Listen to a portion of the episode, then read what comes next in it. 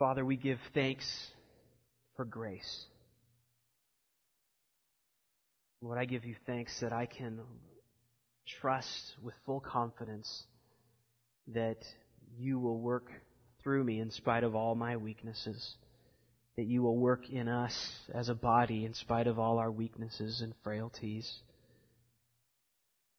Lord, that you will accomplish the purpose that you've set forth for us, and that there will be a day when we will all be perfected in you, and we will see you face to face and proclaim with one heart and one voice through the ages that you are great, and great is your faithfulness. Lord, I also give you simple thanks for saving me. Lord, I'm struck with the reality that if it had not been for the death of your Son, that I would not know when I would, what would happen to me when I died. There would be no certainty except maybe the certainty of hell. And Lord, that is the status of so many people in this world. Maybe even here tonight. That they have no covering for their sins. And that all that awaits is a fearful expectation of judgment. And I give you thanks that you love the lost and that you desire all to be saved and to come to a knowledge of the truth that they might escape your wrath. And Lord, I pray that you would work in us to, to treasure your grace more, to treasure you more, and to love the lost more,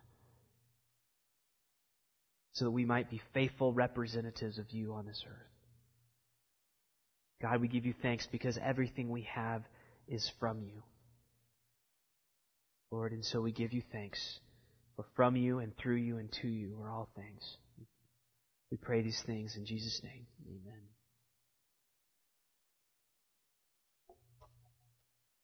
There's nothing more attractive to an enemy than disunity amongst his foes.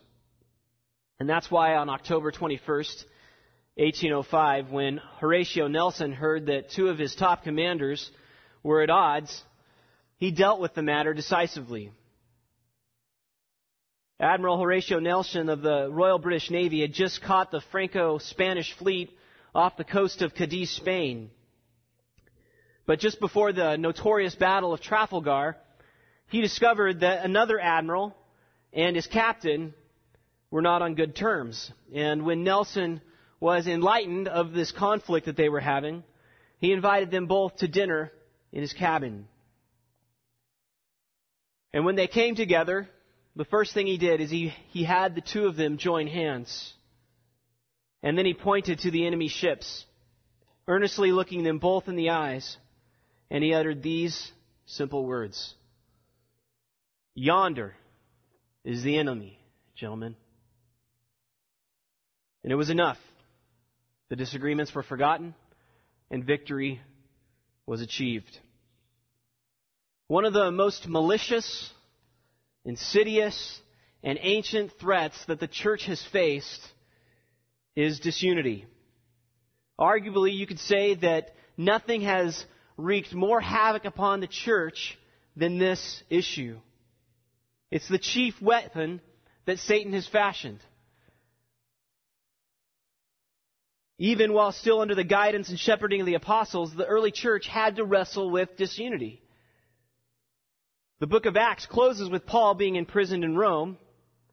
And while he was in prison in Rome, Paul received word that some of the churches that he had shepherded and even established were dealing with disunity. And that's why, well, one of the reasons that Paul wrote this letter to the Philippian church. And it's the issue of disunity that Paul takes up in chapter 2. So let's read that together, verses 1 through 11. Paul starts So if there is any encouragement in Christ, any comfort from love, any participation in the Spirit, any affection and sympathy, complete my joy by being of the same mind having the same love, being in full accord and of one mind. Do nothing from rivalry or conceit, but in humility count others more significant than yourselves. Let each of you not look out to his own interests, but also to the interests of others. Have this mind among yourselves, which is yours in Christ Jesus, who, though he was in the form of God, did not count equality with God a thing to be grasped but he made himself nothing, taking the form of a servant, being born in the likeness of men, and being found in human form, he humbled himself by becoming obedient to the point of death, even death on a cross.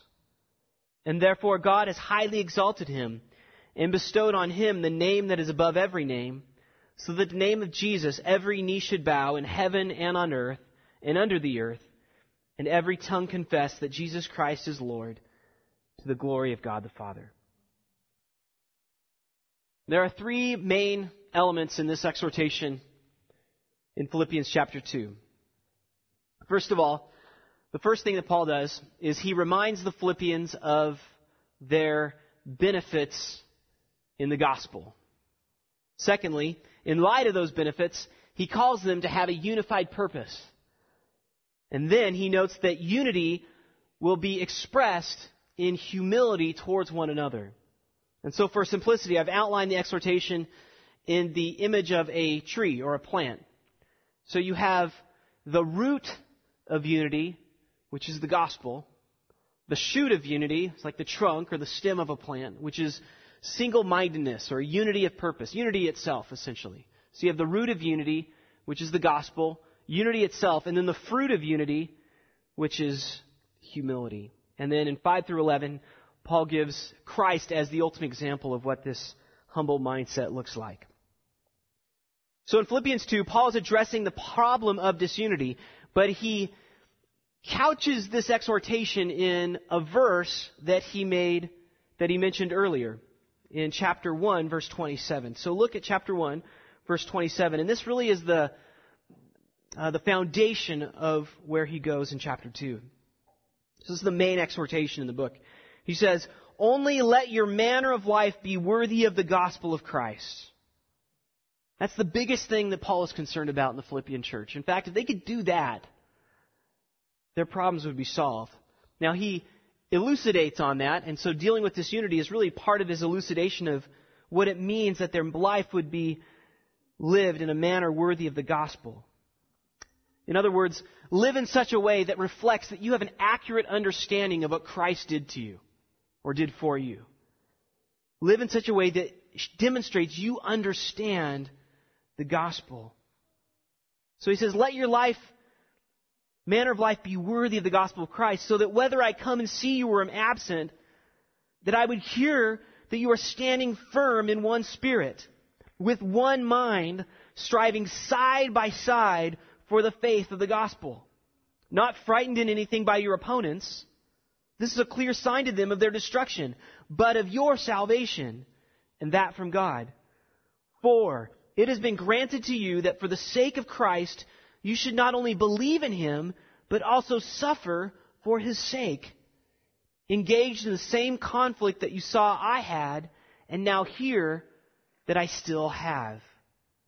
So, if there is any encouragement in Christ, any comfort from love, any participation in the Spirit, any affection and sympathy, any affection and sympathy, complete my joy by being in the same mind.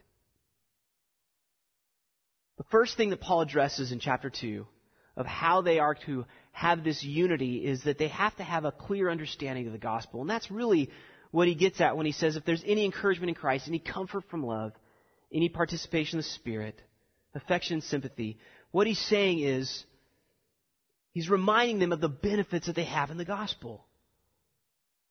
It should change the way they perceive life. In other words, if they really understood that they have all these things, they would have their eyes off of themselves instead of fighting one another. See, since Christ and the Spirit have given them all the blessings of the gospel, they no longer have to look out for themselves.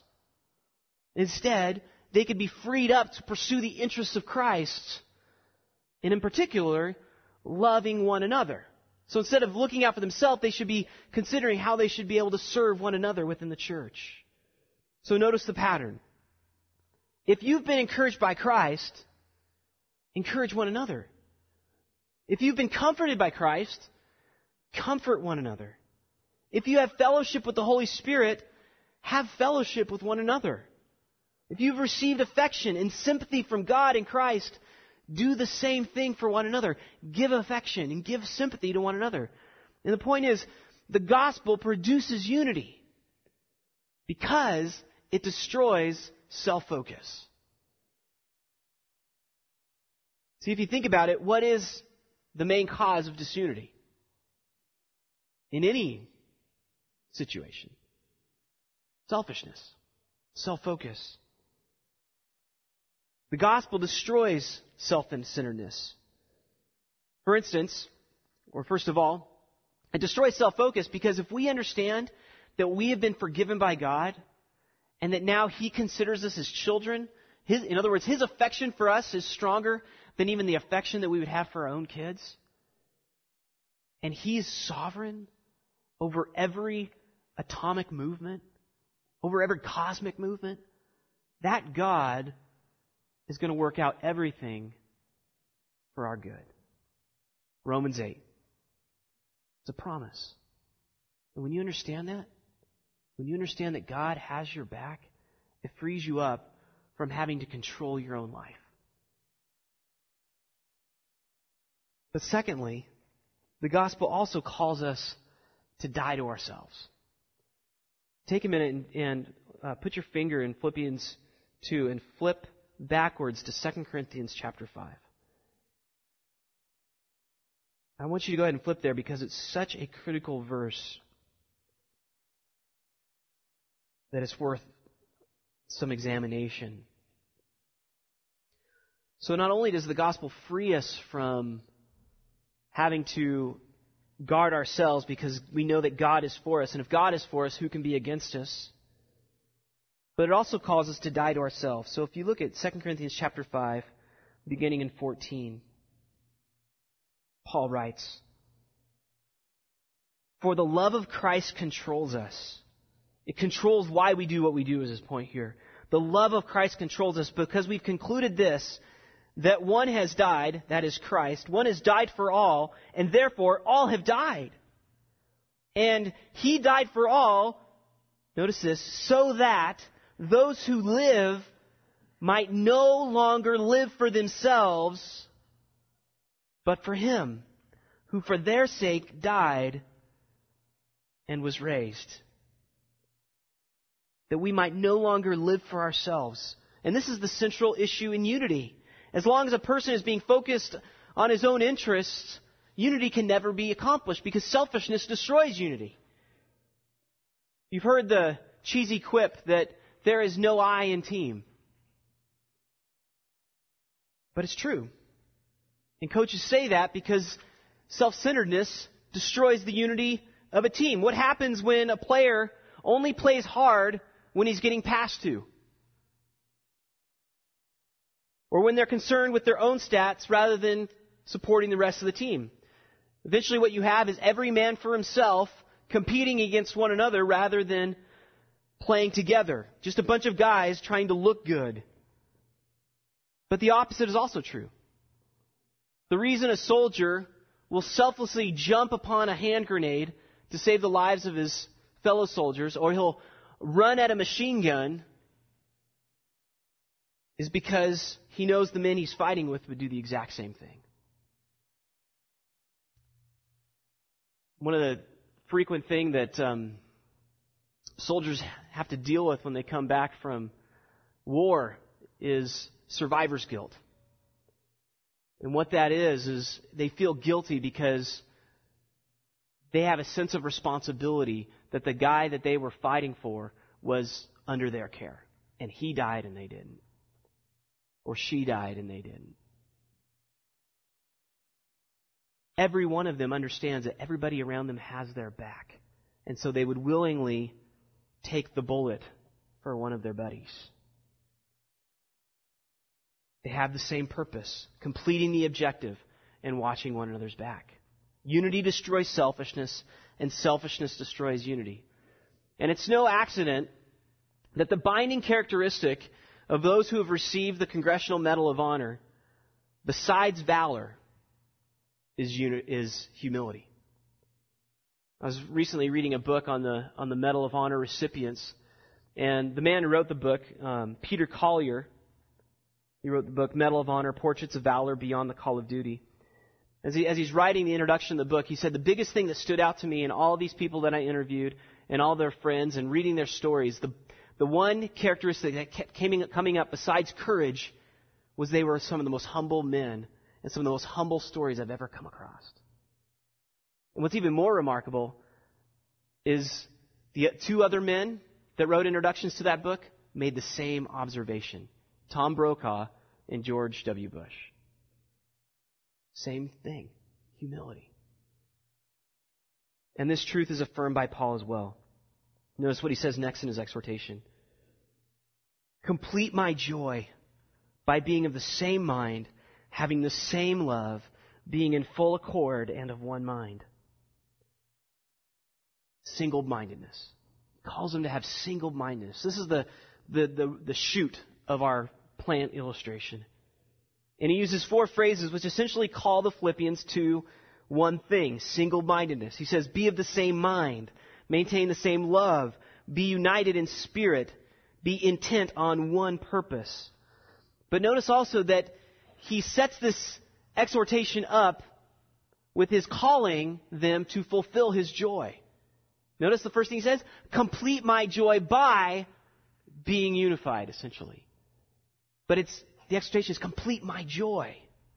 The driving emphasis in Paul's life, as we know, has been that every nation, every individual on the face of this earth might hear the gospel of Jesus Christ and be saved from their sins.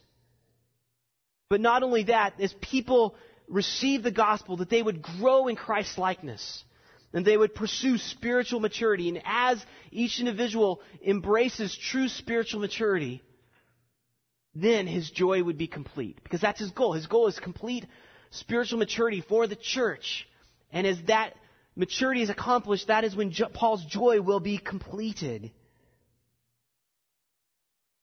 Which is right, why he writes, Be of the same mind. Have that same mind that I have. And the word mind is, is worth our focus. It's the word phroneo. And it's worth our focus because it's used 26 times in the New Testament, but 10 of those times, so one third of those times, is here in the book of Philippians. So it's a key word in the book. But it's also notoriously difficult to translate because there's no single word in English that really effectively communicates what it's talking about. It means mind, but it has more to it than just an intellectual sense. It equally involves one's emotions, one's attitude, and even one's will. So it's mind, but it's emotions, attitude, and will all kind of into one essence. You could translate it feel the same way and think the same thoughts, have the same priorities that I have. It essentially refers to the framework of thinking, the, the, the, the mechanism for why we make the, choice, the choices that we make, our mental paradigm, the mental filter for why we choose to do one thing and not choose to do another thing. His point is that Christians should have the same filter for their choices. They should all be making decisions because they have the same framework, the same priorities. And this truth is furthered by the next phrase. He says, have the same love. In other words, be affectionately committed to the same purpose. Not just intellectually committed, not just emotionally committed, but affectionately, dealing with the very heart of each believer. And he says, being in full accord with one mind. That word, uh, full accord, is really make it made up of two words. The words sum and psychos. Psychos is where we get the word psychology, translated soul. It means one, a person's inner self, the inner man. So and soon is together. So having a unified inner soul is the idea. So although believers will manifest different gifts and have different preferences, the central heart of every believer and the central uh, driving factor in our decisions should be the same. Because we're trying to live for the same thing, think the same thing, make choices based on trying to accomplish one particular thing.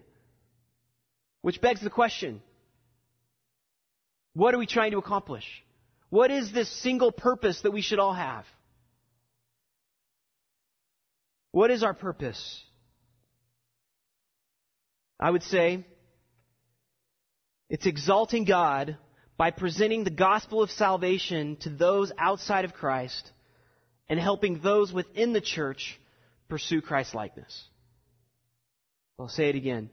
Our purpose is to exalt God by presenting the gospel of salvation to those outside of Christ and helping those within the church pursue Christ likeness. In short, edification and evangelism. It's our purpose. It should be our driving psychos. Edification should be our purpose. Paul says this in Colossians 1:28. He says, "We proclaim him, that is Christ, admonishing every man and teaching every man with all wisdom, so that we may present every man complete in Christ." That's his goal. Every man to be complete in Christ. For this purpose I labor, striving according to his power which mightily works within me. That's our purpose within the church, that every man and that includes women and children, of course, but that everybody would be complete in Christ. In other words, spiritually mature. Secondly, evangelism.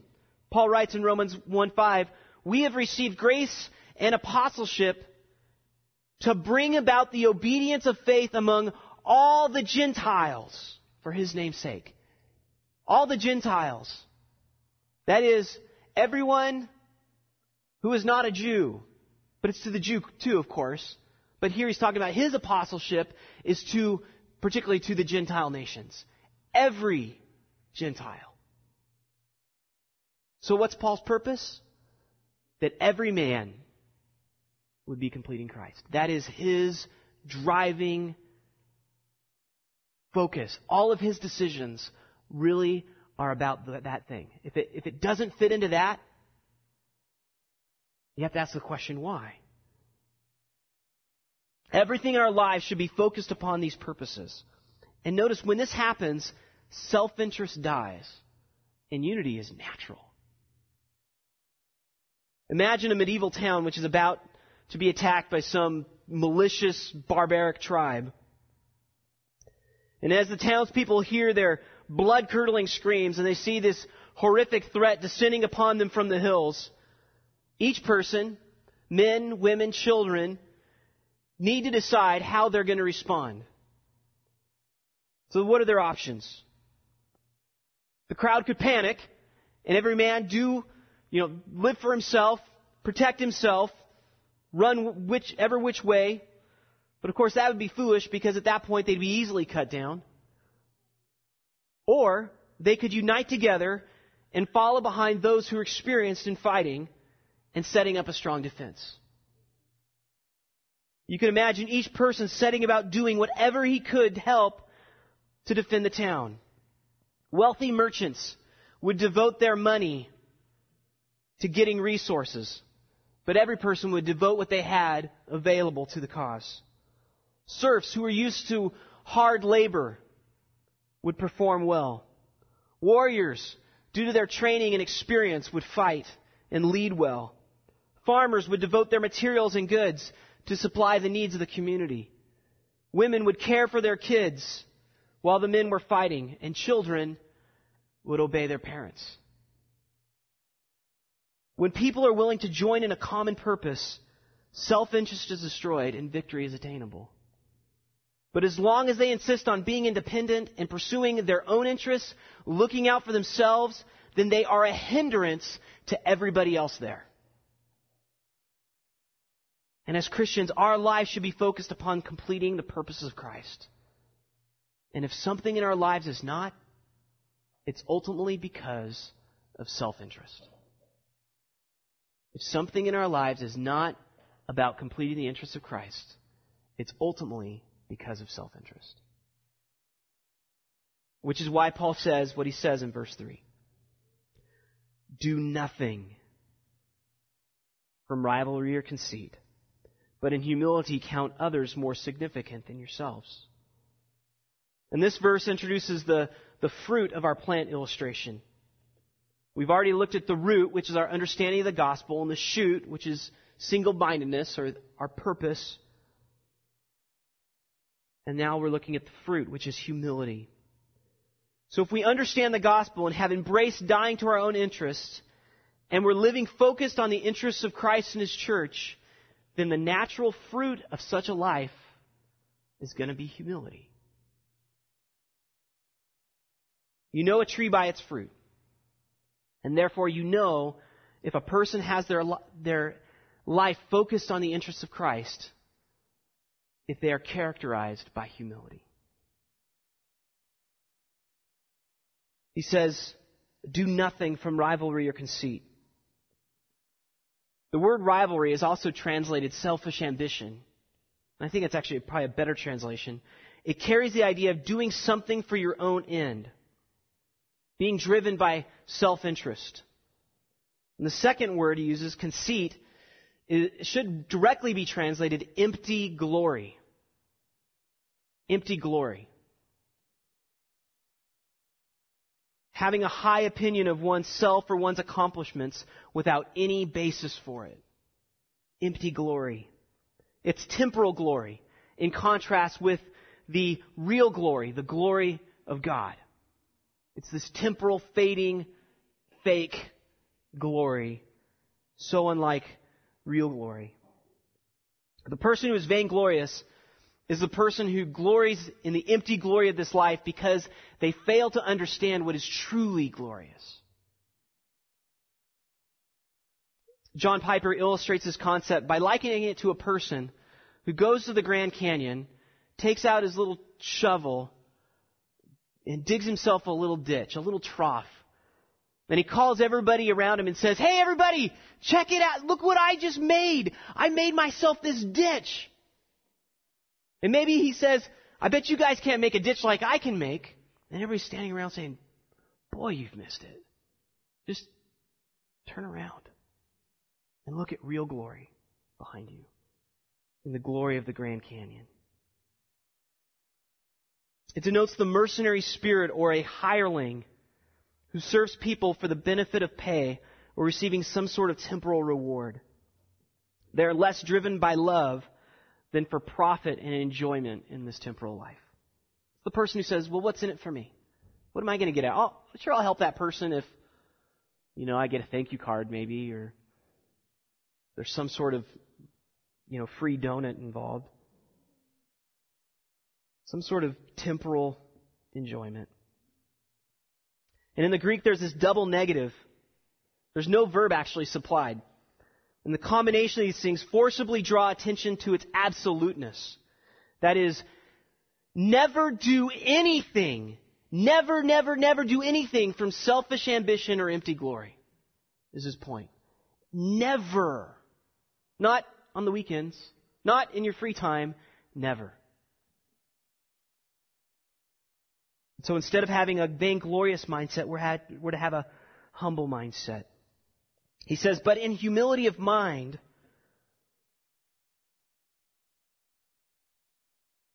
in humility of mind, the phrase humility of mind is actually a combination of two words. It's that word phroneo that we talked about, that, that filter for choices, that paradigm of thinking, and the word humility.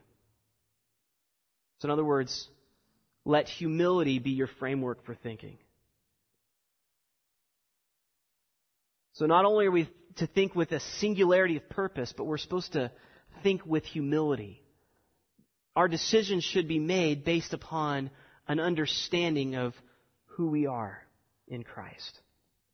And it's interesting, it's been mentioned before that in classical Greek culture, the word humility was not a flattering word. It was a derogatory term. It connoted servility, weakness, shameful lowliness. It's the person who had nothing to boast in. It's the person everybody looked down on, the outcast. They had, they had nothing to offer. They were broke of value, you could think. But this is talking about the person who has a mindset of such. In other words, it's the person who consistently has this small view of themselves. We often think that humility is best demonstrated by a person when they speak bad about themselves, they disregard compliments, so they make self degrading comments. And often they do that just to be funny. But that's not, that's not the humility. That's not real humility because really what that's trying to do is draw attention to oneself. It's false humility. The kind of humility Paul is speaking of is focused upon a mindset rather than an image. He's not saying that everybody would look upon you as a humble person. It's that you would recognize and make, that you would recognize you have nothing. A humble mindset. It's how you think of yourself, not how others view you. In fact, the humble person is the one who consistently thinks of himself as a slave. And therefore, it's not demonstrated by how one responds to a compliment, but rather how one responds in the context of their normal, everyday life. When they're at home with their family, when they're at work, when they're in the marketplace, when they're driving on the road. Humility is demonstrated less in what people do and more in how they think about themselves, which affects what they do, of course. And of course, if you have a humble mindset, you will consistently consider other people more significant than yourself, being focused upon their interests rather than your own interests. Which is what Paul says. Let each of you look not only to his own interests, but also to the interests of others. And the word look out signifies to, to look out for, to be on notice of, to keep your attention fixed upon something. It's, it's like uh, the mindset of a butler. Or if you've ever been to one of those fancy restaurants, where the waiter just just waits and as soon as you get up from their table they walk over and they arrange your dishes they're just looking for the chance to come over and serve you focused intently upon how to serve that person just like a butler what comes to mind is Downton Abbey but that's doesn't work with this illustration so much as we know the characters But a humble person does not merely consider how he can serve others. He goes one step further and considers himself as a slave to others. Paul is exhorting us to be slaves. And this becomes obvious when you look at his example. Verse 5. Or sorry, verse 6. Have this mind among yourselves, which is yours in Christ Jesus who, though he was in the form of God, did not count equality with God a thing to be grasped, but made himself nothing, taking the form of a servant. And he uses the word doulos, not diakonos. He uses the word slave, not servant there. It's translated servant because our American minds don't like that word, slave. It's the word for a galley slave. He took on the form of a slave, being born in the likeness of men, and being found in human form, he humbled himself by becoming obedient to the point of death, even death on a cross. It says, do not regard equality with God a thing to be grasped. In other words, he did not hold on to his rights as God. See, although Christ was very God, a very God, worthy of worship from everything in creation, that's not what he experienced when he came to earth. Worship was Christ's by right. His right to be worshiped was not based on some earthly law or constitution.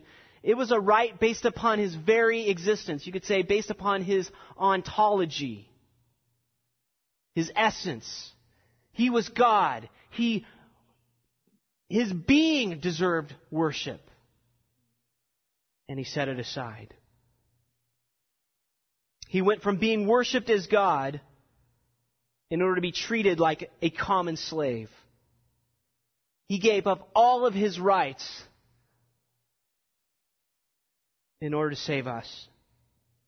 See, we get upset when our constitutional rights are violated, and rightly so. We get upset when our humanity is violated, and rightly so. But Christ willfully allowed his deity to be violated in order to bring you to God. As a perfect being, he suffered all the degradation of life sickness, loss, broken relationships, poverty. And then he suffered under the wrath of God for sins that he didn't commit.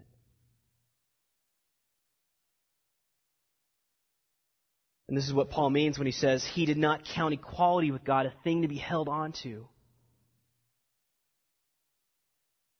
The application for us is obvious. God is calling us to give up our own right and to be slaves.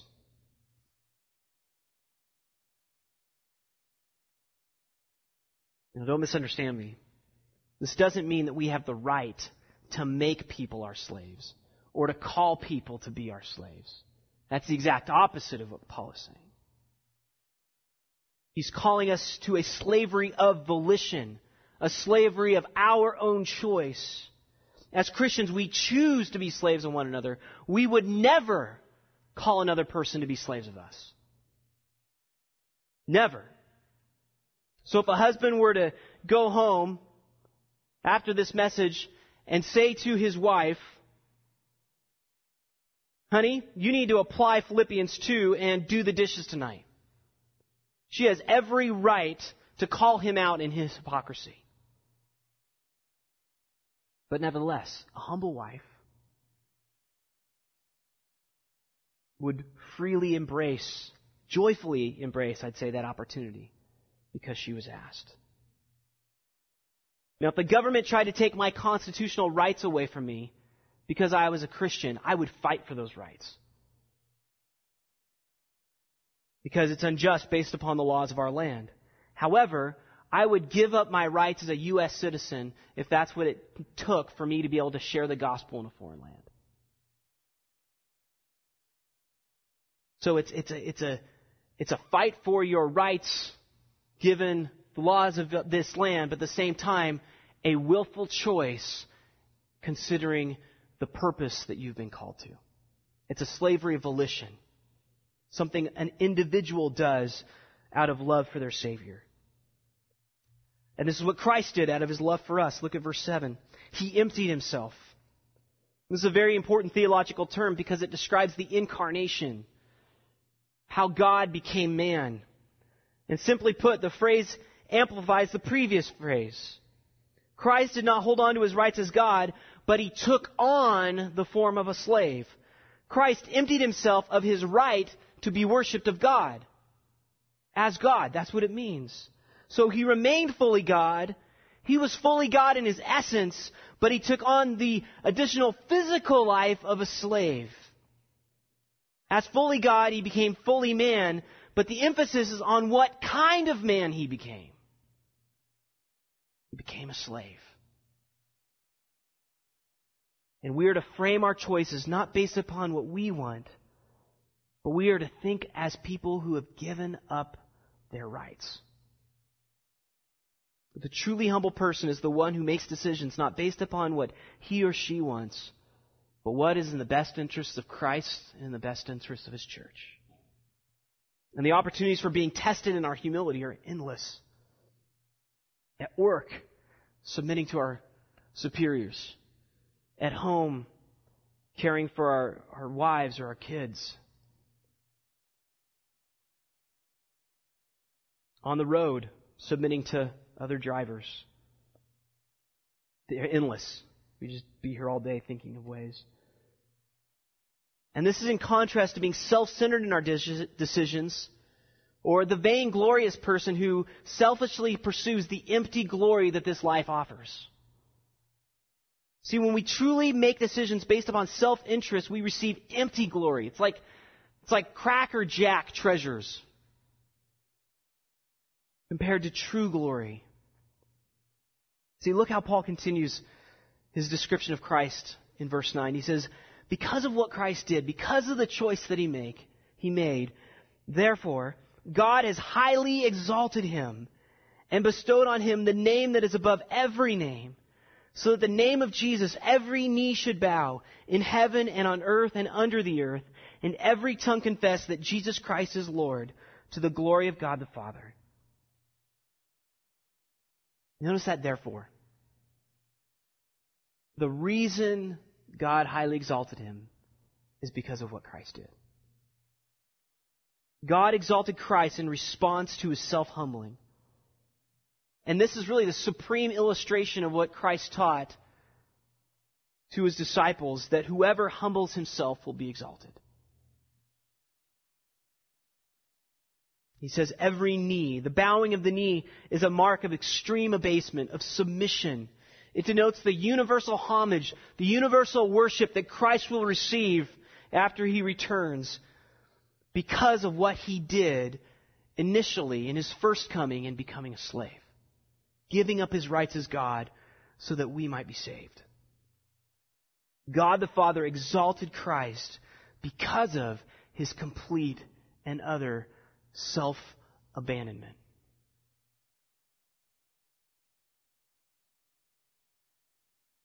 Civilization has always honored its heroes. Victorious consuls in Rome would parade through the streets on these white horses, and they'd have a whole train of conquered peoples and all their soldiers, and music would be playing. Loyal soldiers during the medieval period would be giving a knight, given a knighthood for valor in combat. We give medals of honors for uncompromising heroism and courage within our soldiers. We make movies about momentous people, or we write books about them. We give chairs to those who have reached the pinnacle of academia, Nobel Prizes to the most influential people in the world. We throw parades for Super Bowl champions. Throughout history, society has always honored those who have reached what they consider the height of human achievement. And it's here where we see God honoring what he considers the height of spiritual achievement complete selflessness. It is this kind of life that God honors. Which is why Paul is pleading with the Philippians in chapter 2 to pursue unity by understanding the gospel and its call to selflessness. Being single minded in purpose by fully embracing the purposes of Christ. And then having the, the mindset of a slave humility. And of course, Christ is the ultimate example of that. And one of the great encouragements that I have as I read this chapter is in recognizing Christ in his first coming didn't receive this. In fact, his disciples begged him to receive the, the glory that he deserved as the Messiah. But he died a very lonely death, humiliating death, a very, an excruciatingly painful death, very alone, abandoned by his closest friends. And that may be our allotment in this life. We, we don't see the sacrifices one another needs to make. We don't see the shame that one another has to endure. We don't see the losses. And sometimes following Christ in this life is excruciatingly lonely. But one of the great comforts is that being in Christ, it's, it's never a loss. You'll be rewarded. If the, the reason you make the choices that you make is because you have a passion for Christ and His church. You're going to be rewarded. And so in this life, you might be considered nothing, worthless. But if this is what drives you, you will be highly exalted. Not, not like Christ. But Christ promises again and again. He promises that those who humble themselves will be exalted. And those who exalt themselves will be humbled. And so as you choose to make such decisions of humility, know that it's never a loss. All the losses that you can incur in this life, all the loneliness, all the pain, all the humiliation will be rewarded. And cling to that. And we have the evidence of that in what God promises Christ here. Every knee will bow and tongue confess that He is Lord. And we will enjoy that because that's why we're sacrificing, is that every knee would bow and tongue confess that Jesus Christ is Lord. So let's pray as we await that great day. Father, give us strength. Strength, particularly to die to ourselves, because that's the enemy. It's, it's uh, the enduring sin in our flesh. God, it's easy to, to point our fingers at the world and to point our fingers at our friends and blame them because of the selfishness that drives us. And you are not fooled. And Lord, when we're honest, we're not either. I pray that you would root out selfishness in us as individuals and cause us to be a, a church that is known by its fruit. And I beg that that fruit would be humility. And that, that, that humility would be felt. Not that we would be exalted in this life, God, but that we would, that we would effectually love and care for one another as those needs come about. Lord, that, that, that, that the outsiders, that the unbelievers would be drawn to you because of the genuineness the genuine life change that's taken place in our lives and, and the genuine love that we experience as a church. That God, I pray that you would guard us. And I, and I pray this because in our flesh we can't do it on our own, but guard us from disunity. And God, I'm thankful that I don't see any of it in this church, which is phenomenal. But I'm not as ignorant to think that one, it might not be there, and even if it isn't now, that it might not later creep in. God, help us to be vigilant with one another and help us to be vigilant to die to ourselves, to effectively uh, offer up our lives as a, as a sacrifice of praise, which is what you deserve. Because, God, you, you gave us everything in giving us your Son how can we not give you all things as well? Give us guidance as we pursue this. We pray these things in Christ's name.